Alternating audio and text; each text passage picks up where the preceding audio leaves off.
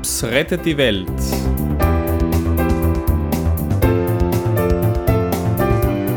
Ein Podcast für alle, die selber denken.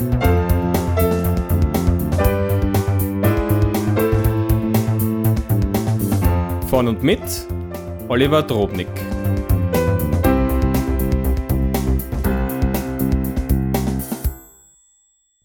Willkommen zur zwölften Folge meines Podcasts vom 13. Juli 2008, Zyklen. Ich habe mich jetzt die letzten zwei Folgen damit beschafft, uh, beschaftet, ja, so ein Schwachsinn, beschäftigt, dass die Natur eben ein Meister der Zinsen ist. Und unter perfekten Bedingungen wachsen pflanzliche Zellen theoretisch ewig. Ähm, wenn man sich das vorstellt, wie sie sich im Urmeer, so Zellen, das ist quasi die Nährlösung gewesen, da haben sie sich immer wieder geteilt, da gab es keine Jahreszeiten, keine Gezeiten, nichts hielt sie davon ab.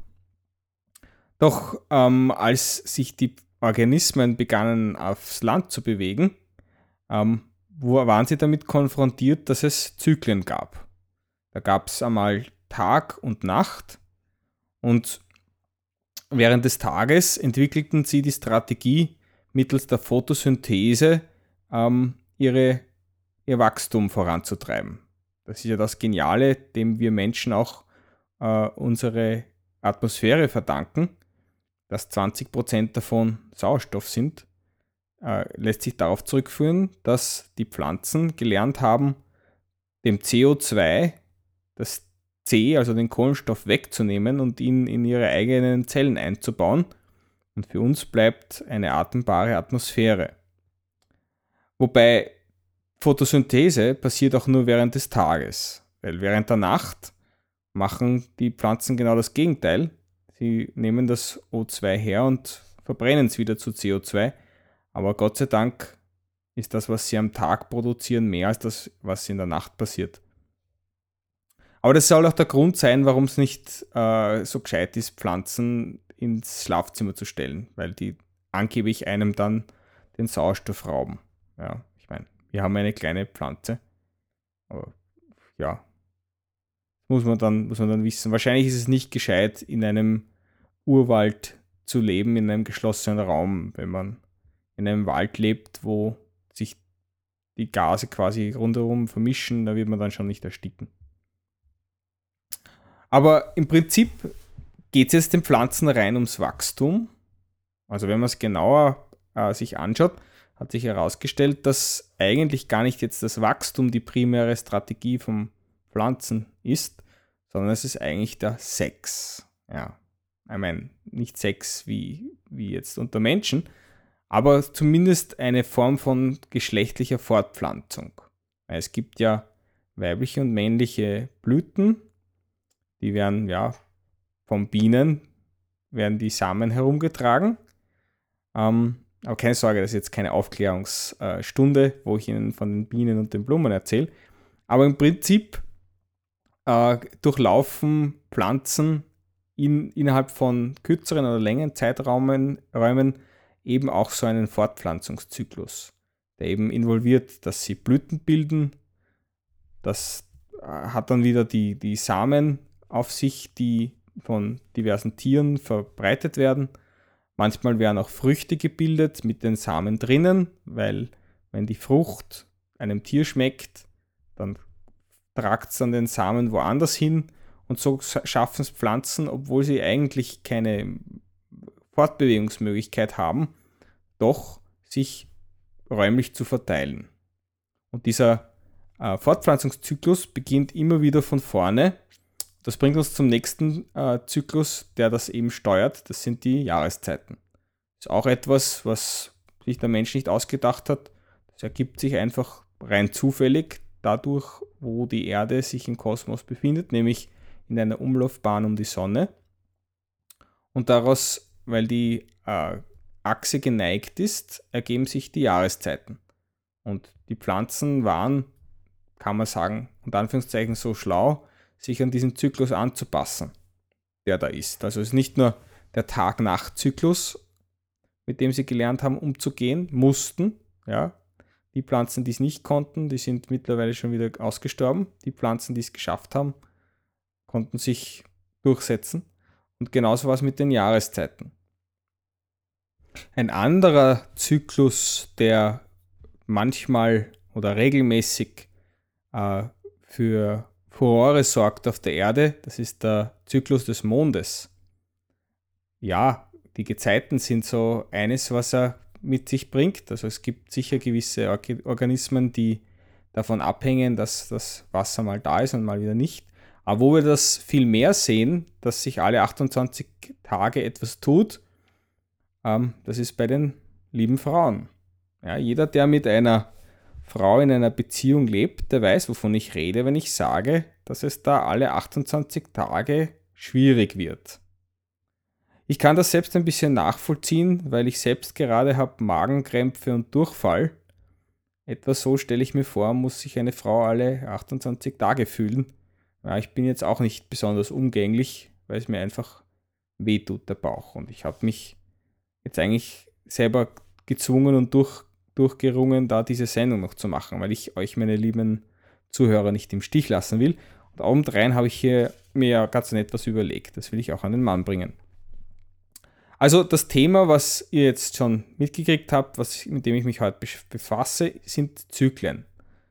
Dinge, die in der Natur immer wieder von vorne anfangen und ja, die Erfolgsprinzipien in unserer Natur oder in unserer Umwelt darauf einfach Rücksicht nehmen bzw. sich angepasst haben. Man könnte es auch nennen das Rad des Lebens. Und das Rad des Lebens, vereinfacht gesagt, kann man sich vorstellen wie die vier Jahreszeiten. Ja, es gibt, fangen wir an im erst, mit der ersten Jahreszeit, das ist der Frühling. Frühling ist die Zeit der Aussaat. Das ist der beste Zeitpunkt, wann man meine, seine Saat auf einen fruchtbaren Boden äh, einbringen sollte. Zweite Jahreszeit ist der Sommer. Der Sommer ist geprägt von Wachstum.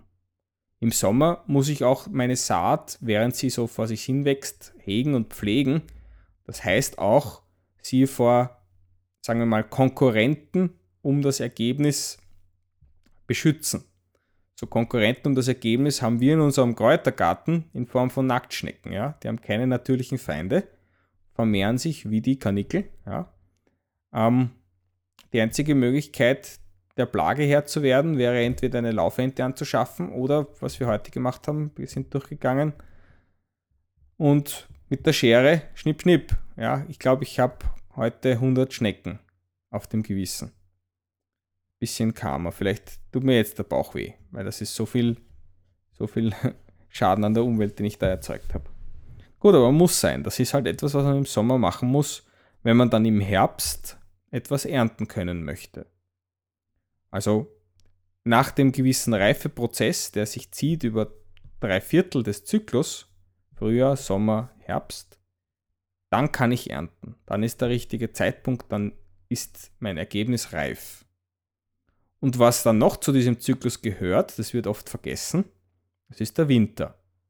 Winter ist geprägt davon, dass nichts wächst. Wem es jetzt nur um Produktion geht, der wird sagen, wozu brauche ich den Winter? Aber was im Winter passiert ist, mal abgesehen davon, dass er einfach eine astrophysikalische Notwendigkeit ist, die halt passiert, ähm, und ich deswegen nicht ändern kann und es keinen Sinn macht, sich Kopf zu zerbrechen, wie man es ändern könnte. Ähm, was die Natur im Winter auch tut, ist ruhen. Sie erholt sich, dass sie im Frühjahr wieder Kraft hat. Und genauso wie wir diese vier Jahreszeiten haben, gibt es einfach für jede Phase unseres Lebens einen Zeitpunkt. Das haben wir oft vergessen, weil unsere Gesellschaft ist darauf aufgebaut, dass wir unsere Bedürfnisse eigentlich immer gleich befriedigen wollen. Wir wollen was, gut, gehen wir ins Geschäft und kaufen es. Aber so Phasen zu überspringen heißt eigentlich immer, dass ich teuer äh, mit extra viel Kosten verbunden, extra viel Aufwand verbunden, äh, diese Früchte bekomme. Und dann sind sie halt oft nicht von der Güte, die äh, sie hätte, hätte ich es zum richtigen Zeitpunkt geerntet. Ein ganz, ganz ein einfaches Beispiel ist das äh, Gemüse. Wenn ich das asaisonal kaufe, dann wird das meistens unreif geerntet, weil es erst entweder am Schiff oder später in Reifekammern, wenn, wenn sie dann äh, in Europa angekommen sind, äh, beispielsweise die Bananen, werden dann erst zur Reife gebracht. Das heißt, da ist nie der Vitalstoffgehalt drinnen, den es hätte, würde es quasi bei uns wachsen. Okay, bei uns wachsen keine Bananen. Aber das nächste Problem ist, selbst wenn es biologisch hergestellt wird, dann habe ich den hohen Aufwand des Transportes. Wir sind gewohnt heutzutage Nahrungsmittel zu bekommen, die es vor 100 Jahren nicht gegeben hätte bei uns oder vor 200 Jahren oder vor 1000 Jahren. Gibt es das Argument, dass unsere äh, Gene gar nicht dazu in der Lage sind, sich anzupassen an diese, diese Ernährung. Ja? Das ist ein anderes Thema. Lange Rede, kurzer Sinn ist, wenn ich etwas haben will, für das eigentlich nicht der richtige Zeitpunkt ist, dann zahle ich drauf. Ein anderes Beispiel für was, wo wir drauf zahlen, ist Erdöl. Thema Transport, transportiert mit, mit, mit dem Schiff oder mit dem Flugzeug, das braucht Treibstoff. Und mit dem Treibstoff hat es die Bewandtnis, dass das eigentlich geborgte Sonnenenergie ist. Da hat es einmal Kleinstlebewesen gegeben, die haben das Sonnenlicht gespeichert in sich, ja, so wie es Pflanzen mit der Photosynthese machen. Waren es entweder kleine, kleine Mini-Pflanzen oder es waren kleine Krebschen, die diese Pflanzen dann gegessen haben. Lange Rede, kurzer Sinn, sie haben die Sonne gespeichert über Milliarden von Jahren hat sich dann daraus Erdöl gebildet. Und ich sage deswegen, es ist geborgte Sonnenenergie, weil wir es aktuell noch nicht schaffen, äh, Öl mit diesem Energiegehalt selbst zu produzieren. Ja, wir, wir haben Annäherungen. Was, das Beste, was wir derzeit können, ist äh, diverse Formen von Biodiesel zu erzeugen. Aber das Problem ist, wenn ich zum Beispiel jetzt aus Rapsöl Biodiesel mache, was schon ganz gut ist, ich glaube 80 oder 90 Prozent des Energiegehalts von Erdöl hat das, naja, dann äh, die Pflanzen speichern mir schon das Sonnenlicht, aber ich brauche riesengroße Flächen und es ist auch ein großer Aufwand jetzt aus dem Öl der Pflanzen, das zu ernten, das zu transportieren und dann das Ganze zu verestern, dass dann der Biodiesel oder Rapsmethylester heißt es in Wirklichkeit, daraus wird. Und jetzt werden schon Stimmen laut, dass dieser Aufwand in Konkurrenz tritt zur Nahrungsproduktion. Ja? Weil wenn ich riesen Rapsfelder habe, könnte ich ja eigentlich auf der gleichen Fläche auch Korn anbauen. Ja? Ähm, das Zweite, was man oft hört zur Bewältigung unserer aktuellen, sagen wir mal, Energiekrise, äh, hört man immer Wasserstoff. Ja, großen Autohersteller bauen jetzt alle nach und nach äh, Aggregate, die man auch mit Wasserstoff betreiben kann, weil es ja dann im Prinzip wurscht ist, was für einen Treibstoff man oxidiert. Und Wasserstoff ist ja auch ganz gut. Das ist eigentlich sogar das, was die NASA im Space Shuttle verwendet, zumindest im großen, großen Tank. Ähm, das Problem ist allerdings, ja, nur wenn ich den Wasserstoff jetzt mit Photovoltaik, also Solarzellen erzeuge, dann bekomme ich wirklich saubere Energie. Und dann ist auch das Problem, wo speichere ich ein Gas? Ja, wie muss ich das komprimieren? Was passiert da? Viele ungelöste Fragen. Aber der lange Rede, kurzer Sinn wiederum ist, unsere Industrialisierung war eigentlich in dieser Form und Geschwindigkeit nur möglich, weil uns die Energie kaum etwas gekostet hat. Und damit meine ich insbesondere die Energie für den Transport. Weil ganz am Anfang war es hauptsächlich Kohle, später dann Elektrizität. Aber das, wo eine, ein fossiler Brennstoff nach wie vor das, das einzige Mittel ist, ist eben Erdöl im Transport. Jetzt, wie gesagt, geborgtes Sonnenlicht und diese Mentalität, dass ich eigentlich nicht den wahren Preis zahle, was etwas wert wäre, diese Energie in dieser Form zu speichern, diese Mentalität sieht man auch in unserer Gesellschaft. Ähm, da ich vielerlei, vielerlei Bedürfnisse sofort befriedigen will, tue ich das oft, äh, obwohl ich noch nicht die Früchte meiner Arbeit geerntet habe, sprich Gehalt bekommen habe, sondern ich kaufe es ganz einfach auf Pump. Ja, ich, ich gebe es lieber jetzt aus, dass ich es jetzt habe und jetzt einen Spaß dran haben kann, als dass, dass ich warte darauf, dass ich es mir eigentlich erst leisten kann. Und das ist eine Mentalität, auf der basiert der Erfolg des Bankwesens. Bei den Banken wird es immer gut gehen, solange Leute für viele kleine und viele große Dinge sich immer Geld ausborgen. Und die Frage ist natürlich jetzt in bezogen, bezogen aufs Erdöl und Transport, wie lang kann das so noch gehen? Ja? Wir haben jetzt Proteste von den Frechtern, die, die wollen weniger Kfz-Steuern zahlen, die wollen weniger Erdölsteuern zahlen, die wollen, dass der Staat den Spritpreis drückt. Nur der Staat, der ist eigentlich wenig daran interessiert, weil je mehr der Spritpreis steigt, umso mehr äh, steigt eigentlich der Anreiz, nach Alternativen zu suchen. Und ich glaube, dass die Alternativen in einigen Jahren tatsächlich die Oberhand gewinnen werden, aber nicht, weil die Leute jetzt so auf Umweltschutz auf einmal abfahren, sondern weil eigentlich jedem die eigene Geldbörse viel wichtiger ist als irgendeine Eisscholle in der Arktis. Und das heißt immer, jeder ist sich selbst der Nächste. Genauer gesagt, äh, jedem ist seine Geldbörse das Nächste. Äh, weil Geld ist auch die eine Energieform, die wir dann in allerlei andere Dinge umwandeln können.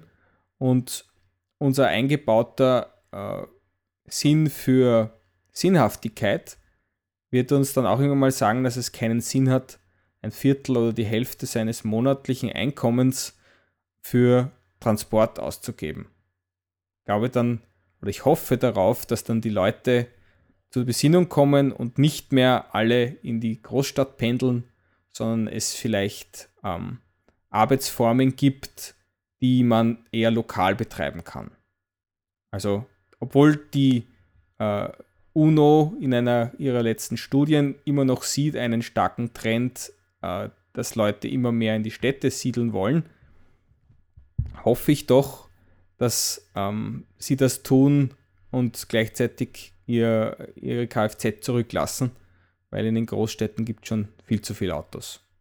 Also ich habe mein Auto auch am Land, weil es mir in der großen Stadt in Wien überhaupt nichts bringt. Ja, eine Aufgabe habe ich noch für Sie, bevor ich zum Ende komme. Und zwar, äh, meine Frage an Sie ist, sich zu überlegen, wo leben Sie eigentlich auf Pump? Gibt es irgendwo etwas, wo Sie gar nicht, nicht warten können und es gleich kaufen müssen, weil jetzt gerade Schlussverkauf ist äh, oder sie sich denken, naja, ich zahle es ja eh mit der Kreditkarte, das ist ja wurscht. Ja. Ich habe es ja eh am Konto. Die Frage ist, ähm, haben sie es wirklich jetzt am Konto oder rechnen sie damit, dass sie es haben werden, weil die Kreditkartenrechnung dann erst kommt, wenn schon lang das Gehalt gekommen ist. Ja. Die Frage ist dann nämlich auch, braucht man das jetzt wirklich, was man sich da kauft? Ähm, und was Sie sich vielleicht auch noch überlegen könnten, wo, wo kaufen Sie Dinge, deren Zeit eigentlich nicht ist. Bestehen Sie immer darauf, irgendwie ein, ein Gemüse aus Spanien, Italien oder Afrika gar ähm, sich kommen zu lassen oder genau dieses im Supermarkt zu kaufen? Oder versuchen Sie, was jetzt eigentlich der, der neuere Trend ist, saisonales Gemüse zu kaufen? Gut, das war's schon wieder für heute. Ich freue mich, wenn Sie mich nächstes Mal wieder einschalten, wenn es wieder heißt, Drops rettet die Welt. Bis dahin, viel Spaß.